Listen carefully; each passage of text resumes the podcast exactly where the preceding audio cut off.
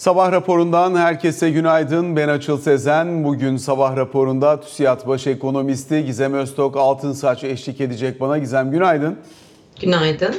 Şimdi özellikle dünyada risk iştahının yüksek olduğu bir ortam var. Genel anlamıyla baktığımızda geçtiğimiz hafta Fed kararı ve orada Jerome Powell'ın hani bizim açımızdan görev tamamlanmış olabilir gibi algıladığı piyasanın ifadeleri oldu. Dolayısıyla bunun ardından ciddi bir risk rallisi, beşlerin üzerinden dört buçuklara doğru gerileyen bir Amerikan tahvil faizi ki şu anda yeniden dört altmışların üzerine attı. dört altmış iki dört altmış üçler civarında fiyatlama gözlemliyoruz. Hisse senedi piyasalarında net bir şekilde yukarı yönlü hareket. Geçen hafta S and P beş yüz endeksi yüzde beş kadar yaptı. Dolayısıyla bütün dünyada hemen hemen yılın da sonu geliyor. Hesabı kitabı da biraz daha pozitif kapatma imkanı verdiği için bu temayı net bir satın alma iştahı oluştuğunu gözlemledik. Dolayısıyla öncelikle istersen biraz bunun kalıcılığıyla başlayalım. Mesela Fed başkanlarından Neel Kaşkari'nin ifadeleri var. Diyor ki eğer biraz fazla sıkılaştırarak yüzde ikiyi yakalama imkanımız varsa bu var. Ama eğer biraz daha az sıkılaştırırsak yüzde ikiyi hiç görememe ihtimalimiz de var. O nedenle biz gereği halinde biraz daha fazla sıkılaştırarak ekonomiyi daha fazla soğutmayı tercih edebiliriz. Şimdi bu Minneapolis Fed Başkanı'nın ifadesi ama piyasanın pek artık bunları gözecek, görecek mecali kaldı mı, ne dersin? Şimdi şöyle, bence doğru bir nokta değindiği ve ben sürecin biliyorsun henüz e, tamamlandığını düşünmüyorum. Faiz arttırım döngüsünün henüz bittiğini düşünmüyorum. Ama piyasada e, portföy yöneticisiyseniz, tradersanız sonuçta para yapmaya da bakmak durumundasınız. Ve burada geçtiğimiz hafta muazzam bir rally oldu. Yani bu yılın en güçlü haftalarından biri olmuş olabilir bu arada. Hani yanlış bir şey söylemeyeyim ama Bono'da da muazzam. Zaten Bono'da uzunca bir süredir yani küçük küçük böyle aşağı inişler oluyordu ama böyle bu kadar sağlam bir rally görmemiştik. Neredeyse beşlerden dört altmışlara doğru ve çok kısa bir vadede bir iniş oldu biliyorsun. Dolayısıyla piyasada bunu değerlendirmeye bakar. Yani bu birazcık sürü psikolojisi. Zaten buna hazırdı, buna meyilli bir piyasa vardı Açıl. Bu arada bunu görüyorduk. Çünkü Fed'in aslında örneğin faiz indirimlerinin masada olmadığını söylemesi dahi opsiyon piyasasında fiyatlanmıyor. Yani Şubat, Mart'tan sonra piyasa faiz indirimi bekliyor. Önümüzdeki yıl dört tane full, dört kere full faiz indirimi bekleyen bir piyasa var, bir puana yakın. Onca şeye rağmen yani faiz indiriminin masada olmadığını söyleyen bir Fed'e rağmen bunun fiyatlaması bu şekilde. ee, onun dışında Powell'ın aslında söyledikleri dengeli. Yani şunu söylüyor. Biz para politikasının yeterince sınırlayıcı olduğu konusunda çok rahat değiliz diyor. Aslında bu bir e, yani başkanın dediklerinin alt detaylarına baktığında bu döngünün henüz tamamlandığını söylemek bence çok iddialı. Ama dediğim gibi bu e, Fed tarafı işin işte birazcık daha belki Ee, enflasyonla mücadelede iktisadi teknik tarafı. Çünkü dokuzlardan dörtlerin altına, üç buçuklara doğru gelen bir enflasyon var. Ama daha biz enflasyonun üçü kırdığını görmedik. Erken bir kutlama var. Bence doğru ama şu da e, hak verilecek bir şey. Piyasada portföy yöneticisi, trader para yapmaya bakar. Böyle bir rally'nin başladığını gören zaten buna katılıyor ki zaten buna çok hazır, meyilli de bir piyasa vardı. Ee, onu da nereden anlıyorduk? Fed başkanlarının e, şahince söylediklerini çok umursamayan, böyle daha az fiyatlayan ama daha güvercin olan söylemleri şiddetli bir, e, fiyatlayan bir piyasa vardı. Bunu da zaten oradan anlıyorduk, bu rally'e hazır olduklarını. Yani en ufak bir ışıkta bunu bir birim değil on birime katlayacak bir davranış şekli mevcuttu. Onun yaşandığını düşünüyorum. Yoksa bence vaziyet Kaşkari'nin söylediği gibi bu döngü tamamlanmadı. Bir miktar daha devam edilmesi gerekecektir. Ama bunun biraz zamanı var anladığımız kadarıyla. Yani belli bir noktada şimdi datalar kötü geldikçe de aslında artık e, mutluluk yaratıyor diyelim piyasada. Çünkü hani Fed duracak, artık hiç gelmeyecek vesaire veya indirimlere başlayacak gibi. Ee, ama bir dönem sonra enflasyonun takıldığını anladığında piyasa bence takılacaktır. Yani e, dokuzdan dörtlerin altına indirmek, üçten ikiye doğru indirmekten bence daha kolay. Yani esas rezistans bence önümüzdeki dönemde olacak. Ama dediğim gibi e, piyasa e, zamanında para yapmaya bakar, öteki konuyu da cebine koyar. Yani şunu demeye çalışmıyorum. Fed böyle yapacak ama hiç kimse farkında değil değil. Bugün rally zamanı, para yapma zamanı. Piyasada da buna elverişli koşullar var. Piyasa bunu yapıyor. Ama ilerleyen birkaç aylık vadede e, ben bu sürecin devam edeceğini düşünmüyorum. Zaten devam ederse e, bence zor olacaktır ikiye taşımak enflasyonu. Peki Gizem, özellikle J P. Morgan'ın mesela senin söylediğine biraz daha yaklaşan ifadeleri var. Diyor ki hani e, şu an itibariyle piyasa tahvil faizleri aşağı geldiği için, Merkez Bankası'nın sinyali yumuşak görüldüğü için, özellikle hisse senedi piyasalarında daha iyimser görünüyor. Fakat bu iyimserliğin kalıcılığı konusunda biraz şüphelerinin olduğunu da söylüyorlar. Özellikle gelecek seneyle ilgili olarak şirketlerin karlılık tahminleri, eğer bir resesyon fiyatlaması oluşacaksa piyasada, veriler kötü geliyor, ilk etapta piyasa bunu olumlu fiyatlıyor ama veriler kötü gelmeye devam edecekse bu kez şirketlerin bu ortamda yapabilecekleri karın limitlenmesi de söz konusu olacak. O yüzden hisse başı kar tahminleri gelmeye başladığında hisse bazlı bu iyimserliği de göremeyebiliriz diyor J P. Morgan. Ona katılıyorum. Ama ben Amerika'da resesyon olacağını düşünmüyorum. Yine de fark etmez Barış. Yani iki buçuk Barış diyorum Açıl. Yine de yüzde iki buçuk büyüme bekleyen bir yerde bu eğer bir buçuklara doğru gerilecekse, ki biliyoruz ki Amerika'da büyüme yavaşlayacak. Dolayısıyla böyle bir durumda karlılık beklentileri bence bir miktar aşağıya zaten revize edilecektir. Ama resesyon konusu, ya ben ona çok katılmıyorum. Bence iyi bir soğuma diyelim, sağlıklı bir soğumaya maruz kalacak A B D ekonomisi. Bu da senin dediğin gibi e, karlılık beklentilerini bir miktar aşağı çekecektir. Ama e, yani bence oradan da biraz uzağız şu anda. Biz herhalde bunları birazcık böyle Ocak-Şubat döneminde konuşuyor oluruz gibime geliyor. Oraya kadar da bu şekilde E, piyasa devam eder. Ha, bu, bu kadarlık bir rally görmeye devam eder miyiz? Bence değil. E, ama e, yani gerçeklerle yüzleşme bence önümüzdeki yılın ilk çeyreğinde olur. Gerçeklerden kastımız ne? Enflasyon takılıyor belli bir noktada. E, borsalar düşünüldüğü kadar iyi devam edemeyecek ve Fed bir miktar daha döngüsüne, arttırım döngüsüne devam eder. Belki bu arada Aralık'ta da gelebilir Açıl, ama bence burada esas fiyatlanacak olan Fed'in faiz indirmeyeceği olur önümüzdeki yıl. Eğer öyle olacaksa ben öyle olacağını düşünüyorum. O birazcık buradaki e, mutluluğu e, bence silecektir, coşkuyu silecektir diye düşünüyorum. Dediğin gibi karlılık beklentilerinde de aşağı revizyon beklerim. Ama resesyon olduğu için değil, yani ben resesyonu çok satın alan bir analist değilim, onu söyleyebilirim. Peki dün Bloomberg'in hazırlamış olduğu bir grafik var. Özellikle Fed'in faizinin zirveye geldiği, peak yaptığı dönemlerde gelişen ülkelerin performansı nasıl gerçekleşmiş? Özellikle kur cephesi için bunun nasıl gerçekleştiğini aktarmış. İstersen biraz bunun üzerine de konuşalım. Şimdi eğer faizde zirve olduysa daha sonraki süreçte bir miktar gelişen ülkelere giriş beklenebilir mi? Bu girişi görmek için aslında elimizde yeterli argüman var mı yok mu? Biraz da bunlara bakmakta fayda var zannediyorum. Mesela bu grafikte gösteriyor. Örneğin iki bin yılında Fed'in faizini zirve yaptığı dönemde hemen hemen bütün gelişen ülke kurlarında bayağı sert etkisi olmuş. Türk lirası da çok negatif etkilenmiş. Güney Afrika randı da çok fazla etkilenmiş. iki bin altı iki bin yedi dönemindeki faiz zirvesi bizi çok fazla etkilememiş. Bizim o dönemde farklı ve pozitif bir hikayemiz vardı hatırlanacak aslında olursa. Aslında iki binli yıllarda da farklı bir hikayemiz vardı tabii, tabii de. Tabii Güney Afrika randını mesela çok kötü etkilemiş. iki bin on sekiz on dokuzda da başka bir şey olmuş ama zaten o dönemde bizim tamamen farklı bir hikayemiz vardı. Ne dersin? Öncelikle bu pik yapılan dönemlerde dolara karşı para birimlerinin performansı ve Türk lirasının duruşu konusunda. Aslında burada peak yapılan dönemlerden, yani zirve gördüğü dönemlerden ziyade şuna bakmamız lazım. İki değişken önemli bence. Bir e, I M D M büyüme farkı, yani gelişmekte olan ülkelerle gelişmiş ülkelerin büyüme farkları nereye gidiyor? Kimin lehine?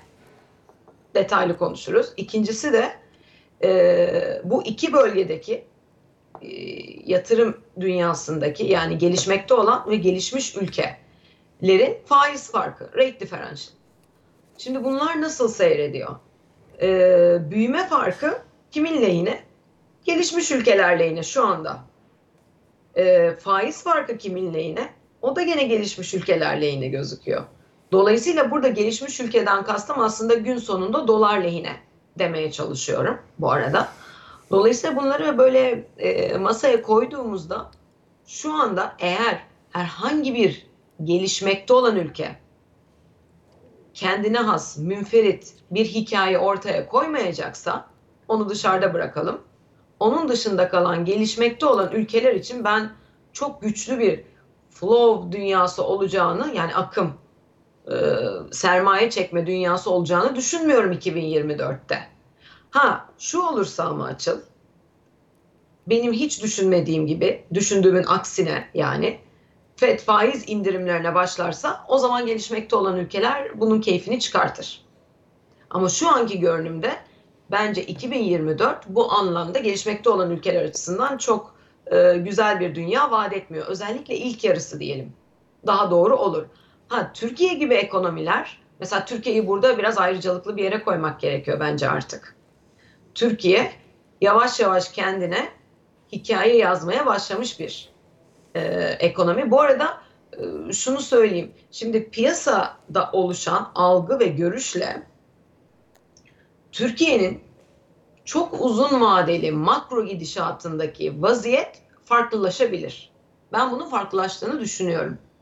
Ama son dönemde yaşanan U dönüşü ve piyasa analisti gözüyle baktığımızda aslında bonoya olsun, hisseye olsun Türkiye'nin döviz çekme potansiyeli çok yüksek olan bir yıla girdiğimizi de düşünüyorum. Dolayısıyla münferit hikayeden bahsettiğim şey buydu. Kendine has bir takım hikayeler olan ekonomiler ayrışabilir. Türkiye şu anki programında, uygulamaya çabaladığı e, programda, planda sabırlı, kararlı bir şekilde devam ederse e, önümüzdeki yıl gelişmekte olan ülkeler için çok güzel bir para çekecek ortam, sermaye çekecek ortam olmasa dahi ben Türkiye'nin döviz çekebileceğini düşünüyorum. Peki o döviz zaman sana şunu ekleyeyim, şunu ekleyip sorayım. Bunu destekleyebilmek adına şu anda Türkiye'nin C D S'leri kabaca üç yüz yetmiş baz puanlarda. Evet. evet tarihsel ortalamamızın hala üzerinde ama geçen sene altı yüz baz puanların, yedi yüz baz puanların konuşulduğu bir ortamda şu anda üç yüz yetmişlerdeyiz. Aylık opsiyon oynaklığına baktığımız zaman kabaca sekiz nokta dört, sekiz nokta beş buralara geldiğini gözlemliyoruz. Yani bir yabancı yatırımcı yaklaşık bu arada otuz puan kadar da Fed faiziyle Merkez Bankası'nın faizi arasında fark olduğunu görüyoruz. Sen bir yabancı yatırımcı olsan, tabii ki Kasım dönemi e, bu dönemde açılan pozisyonun falan az olacağını bilerek söylüyorum. Yani bir önümüzdeki sene için konuşuyoruz özellikle. Ama e, işte otuz puan civarında bir faiz farkı, nispeten normalleşmiş sayılabilecek, hala yüksek olmakla birlikte bir C D S ve eğer girecek olursan, swap kanalıyla gelecek olursan örneğin, kurdaki yükselişe karşı kendini hedge etmenin maliyetinin de nispeten düşük olduğu bir opsiyon piyasası var şu anda. Dolayısıyla bir noktada gelmesini bekler misin? Yani bu illa bonoya, illa hisseye de olmak zorunda değil. Overnight'a bile park edebilirsin normal şartlar altında bu kadar faiz farkı varken. Repo'nun vadesi de uzadı. Yani e, bir haftalara kadar kısalan repo'nun vadesi ciddi anlamda uzadı. altı ay, bir yıla kadar. Dolayısıyla buralarda hareketlenme var. Ya da sendikasyonlarda hareketlenme var. Yani e, haklısın, sadece bono ya da equity, e, hisse olarak düşünmemek gerekiyor. Bütün bu kanallar yavaş yavaş açılmaya zaten başlıyor. Zaten onu da C D S hareketinden görüyorsun. Şimdi C D S'te şöyle bir özellik var.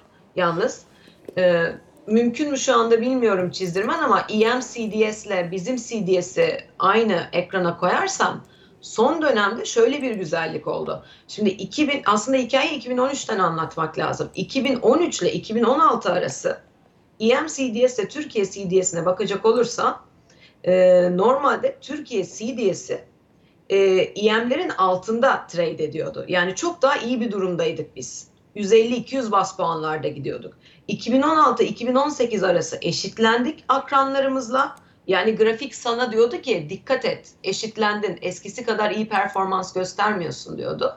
iki bin on sekizin başından itibaren de biz çok hızlı yukarı gittik. Bak, Ağustos krizi olmadan evvel grafik zaten uyarıyı yapıyordu iyi bir yere gitmediğine dair. Akranlarımızdan çok hızlı ayrışmaya başladık. Ardından da grafikte zikzaklar çizen, kimi zaman sekiz yüz dokuz yüzlere vuran, işte ben beş yıllıktan bahsediyorum şu anda ama iki yıllığın binlere vurduğu vaziyetler gördük ki E M C D'si, gelişmekte olan ülkelerin risk primlerinin bileşik endeksinden bahsediyorum, mutedil devam ettiği dönemlerde oldu bu. Muazzam bir ayrışmamız var. Zikzaklarda nedir? Merkez Bankası Başkanı değişiyor. Örneğin Naci Bey'in geldiği dönemde e, güzel bir risk priminde gevşeme görüyorduk. Gittiği dönemde hızla yukarı atan, bunun gibi böyle kimi politik, kimi iktisadi süreçlere hızlı reaksiyon veren bir grafik vardı. Şimdi bu grafikte şöyle bir farklılaşma var yalnız Açıl. O yüzden hani keşke mümkün olsa koyabiliyor musun dedim. Özellikle e, Temmuz-Ağustos sonrasında bizim C D S'imizle gelişmekte olan ülke C D S'leri birlikte hareket etmeye başladı. Yani biz artık globalle hareket etmeye başladık. Kendi içimizde e, yaşadığımız C D S'te ayrışmaya sebep olan negatif hikayenin yerini burası normalleşiyor ve Türkiye'de akranlarıyla, eşlenikleriyle birlikte hareket etmeye başlıyor diyen bir grafik var. Özellikle son iki üç aylık C D S hareketine bakacak olursak, iki aylık diyelim. Bu bence çok pozitif. Bir ara böyle Sayın Cumhurbaşkanı'nın açıklamalarıyla dört yüzün üzerine gitmiştik. Şimdi gene üç yüz yetmişlerin altındayız. Hamas konusundan bahsediyorum. Ara ara böyle şeyler görebiliriz. Ama sonuçta ana e, yön şu anda çok farklı değil. Yani globalle hareket ediyoruz.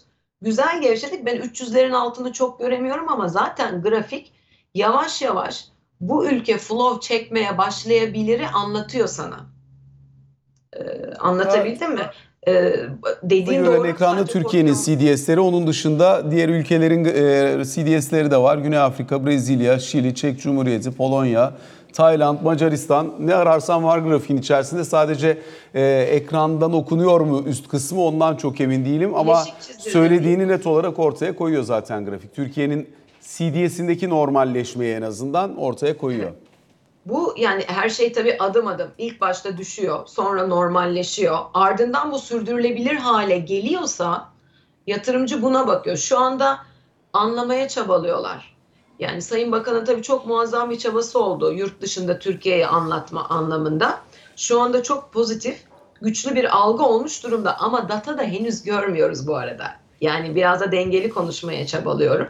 Data da Ee, bu iyileşmeyi görmüyoruz. Bu biraz zaman alacak. Ee, buna piyasanın, portföy yöneticisinin ya da Londra olsun fark etmez.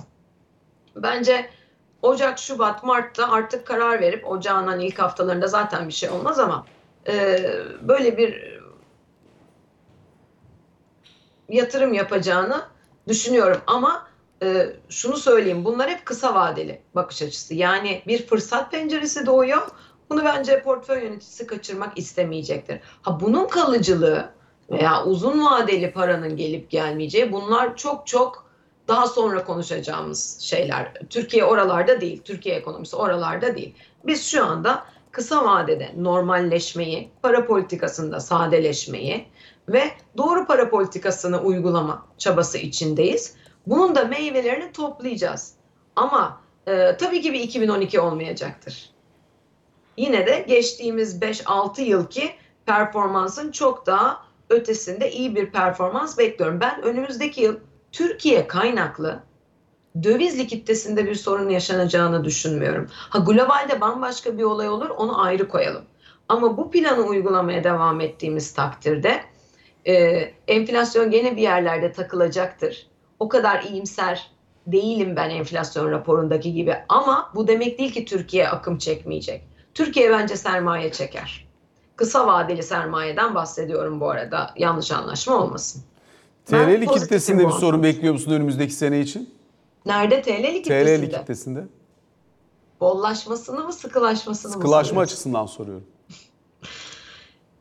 biliyorsun sıkılaştırsak da bollaşan bir T L'lik kitlesi oluyor piyasada, çekmek gerekiyor. O yüzden dedim. E, tabii ki bekliyorum. Daha da sıkılaşan bir süreç bekliyorum ben. Yani var olan sıkılaşma enflasyonla mücadelede yeterli değil. Hep şunu demeye çabalıyorum. Türkiye'de enflasyon yirmi değil, elli de değil. Türkiye'de enflasyon yetmiş beşe gidiyor. Ve bunu Merkez Bankamızın raporunda da görüyoruz. Piyasa tahminlerinde de görüyoruz. Hesaplıyoruz da zaten yani. Mart, Nisan, Mayıs e, enflasyona dair son derece zorlu e, ve yapışkan bir süreçle karşı karşıya kalacağız. O da şu anki görüntüyle bu arada resme farklı şeyler girerse o durumu değiştirir.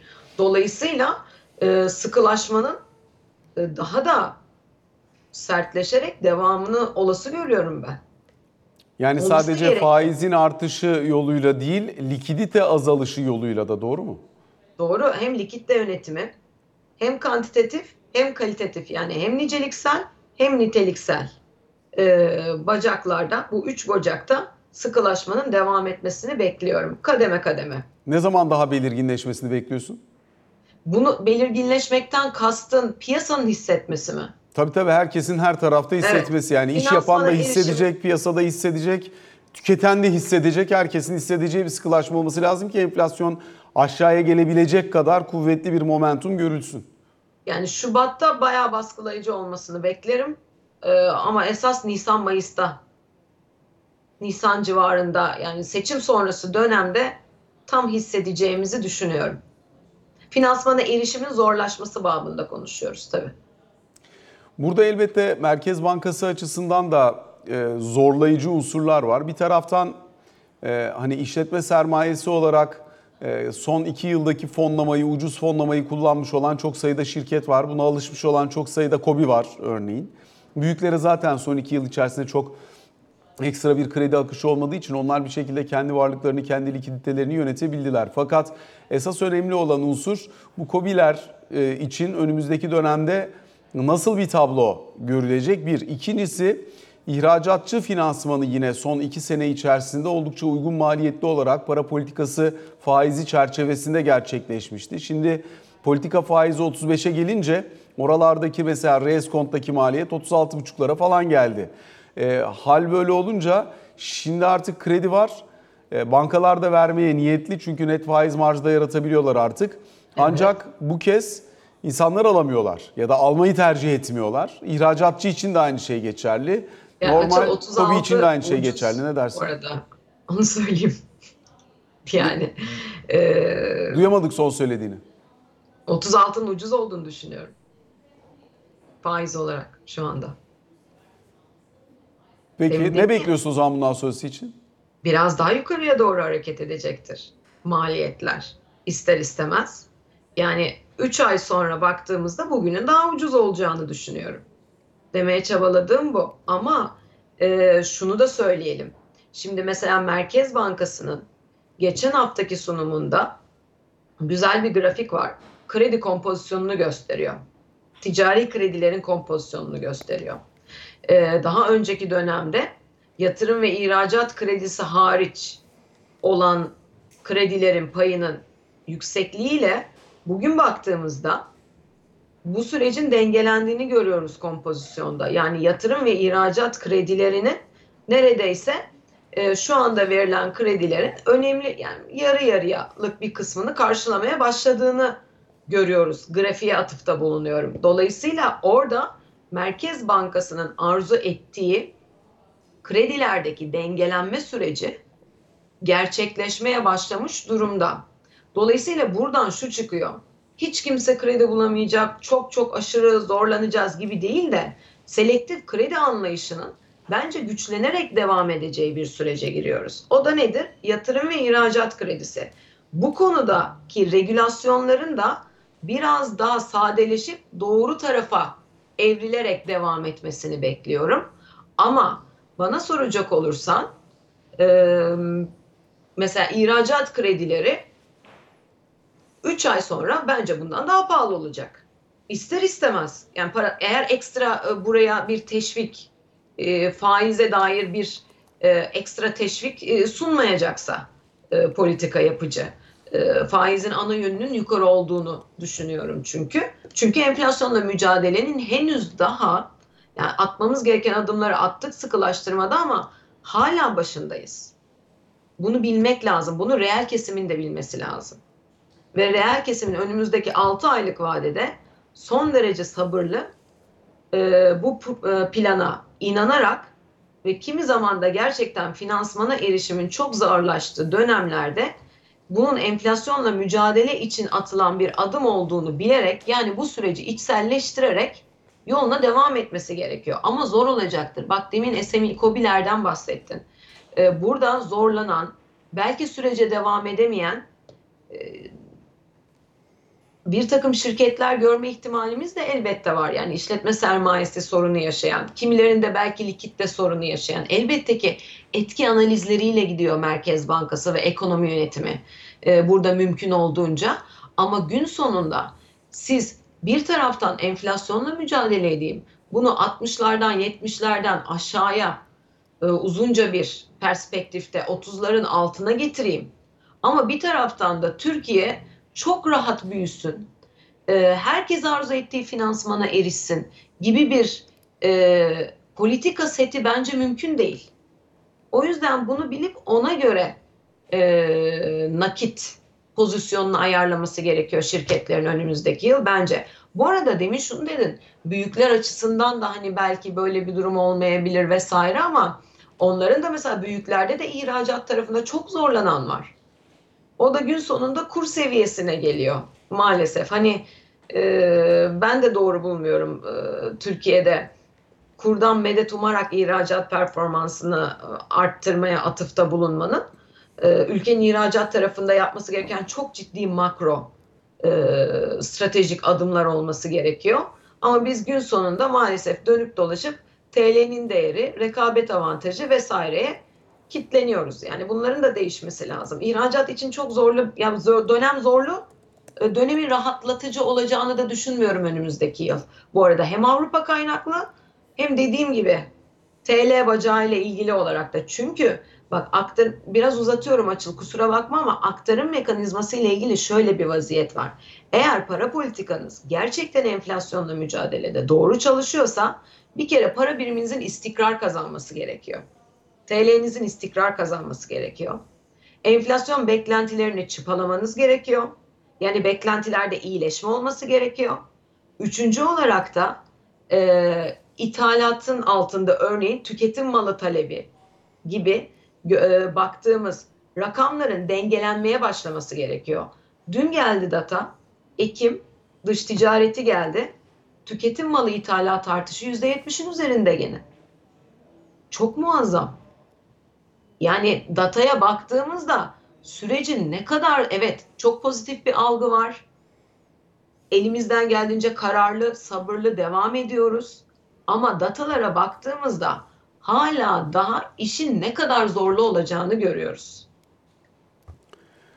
Gizem Öztok Altınsaç, çok teşekkür ediyoruz sana. Bu sabah bizlerle birlikte olduğun ve sorularımızı yanıtladığın için. Kısa bir ara, sonrasında Ali Can Türkoğlu ile ikinci bölümde karşınızdayız.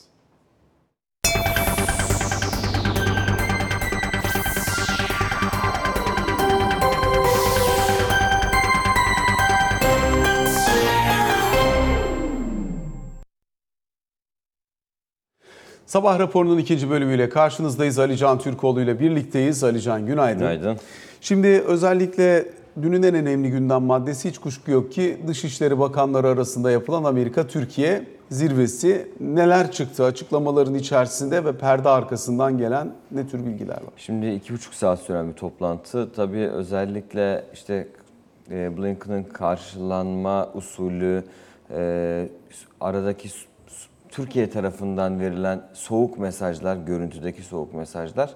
Şimdi bunlar belki bugün çok konuşuluyor ama e, nedenleri var tabii. İşte özellikle işte son bir aydır üçüncü kez gelmiş olmasına rağmen Türkiye'yi öncekinde es geçmiş olması. E, özellikle Amerika Birleşik Devletleri'nden e, son yaşananlarla ilgili olarak, İsrail-Filistin konusuyla ilgili olarak istenilen mesajların bir türlü verilmemesi.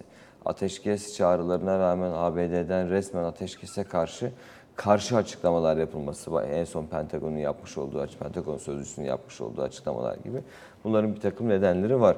Ama e, görüşme sonrasında da e, belli başlı, en azından başlıklarda iki ülkenin görüş birliği içerisinde olduğuna yönelik mesajlar veriliyor kaynaklar tarafından. İşte iki devletli çözümün bu sorunun çözümündeki e, ana çözüm noktası olabileceği konusu.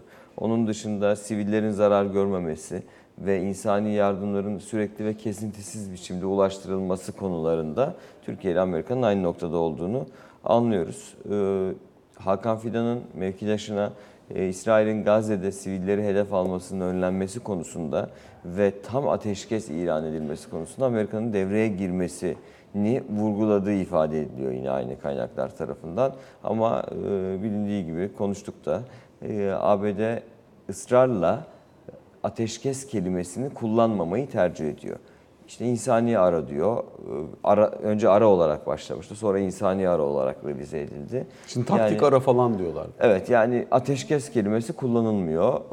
Bir ara verilip bu arada da işte insani yardımların Gazze'ye girmesi sağlanıp bu arada asıl rehinelerin serbest bırakılmasının sağlanması gerektiğini ifade ediyor. Rehineler serbest bıraktıktan sonra yeni bir durum ortaya çıkacak ve bu durumun ortaya çıkması sonrası yapılacak yeni müzakerelerle de bu sorunun önüne geçilecektir veya çatışmaların, çatışmanın, İsrail'in saldırılarının önüne geçilecektir gibi bir e, duruşu var gibi gözüküyor şu anda Amerika Birleşik Devletleri'nin. Dolayısıyla yakın zaman içerisinde istenilen mesajlar Amerika'dan verilecek mi? Burası belirsiz.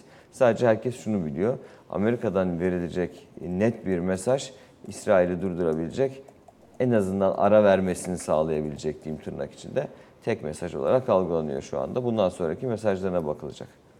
Peki istersen yine hafta sonunun önemli gündem maddeleri var. Biraz onların üzerinden de geçelim. Cumhuriyet Halk Partisi'nde kongre, Özgür Özel'in genel başkanlığı, dün de parti meclisinin sonuçlarını, sonuçlarını gördük.